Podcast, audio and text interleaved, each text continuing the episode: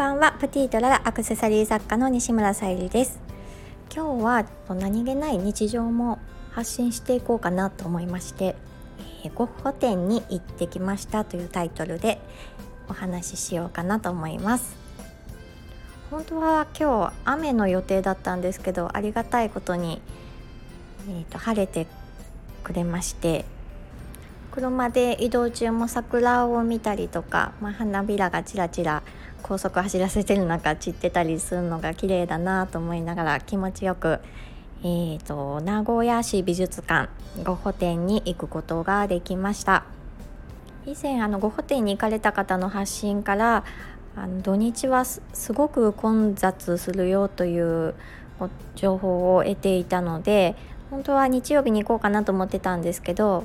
まあ、日曜日ももう4月10日で、えーと、名古屋市の方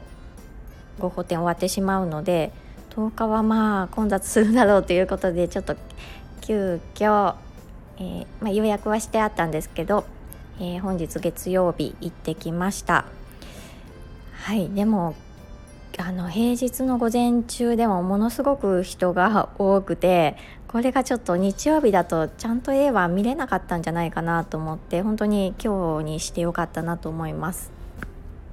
で高校生の方も、えーと、今日は無料の無料で見れる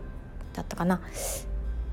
えーと割引で見れるんだったかな。ちょっと忘れたんですけど。ということもあって年齢層も幅広くで男女問わず、まあ、女性の方の方がもちろん多いんですけど男性の方も多く見に来られてた印象です。ゴッホの絵を見ていてもそうですし普段まあイラスト描かれている方とか絵を描かれている方、まあ、最近出会う方がそうなのかもしれないんですけどうんとこの絵は、まあ、ゴッホが描いた絵だろうなっていう絵以外にも全く別人が描いたような絵のタッチとかを見て、うん、なんか本当に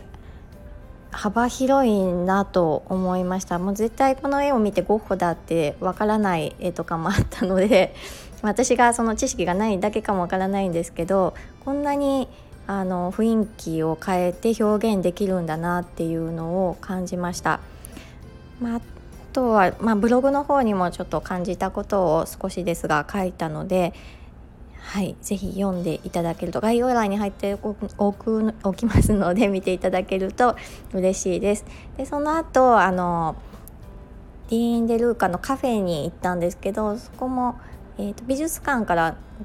7分ぐらいかなで行けたところでとても素敵なカフェだったのでブログに掲載しましたのででぜひ見ていただけると嬉しいです。で私にとってはその絵を見る感覚とそのカフェに行く感覚同じ共通することがありまして、うん、それがまあ私の中で制作創作活動にもつながっていってるんだなっていうふうに改めて感じました。はい今日も聞いてくださりありがとうございました。プティートララさゆりでした。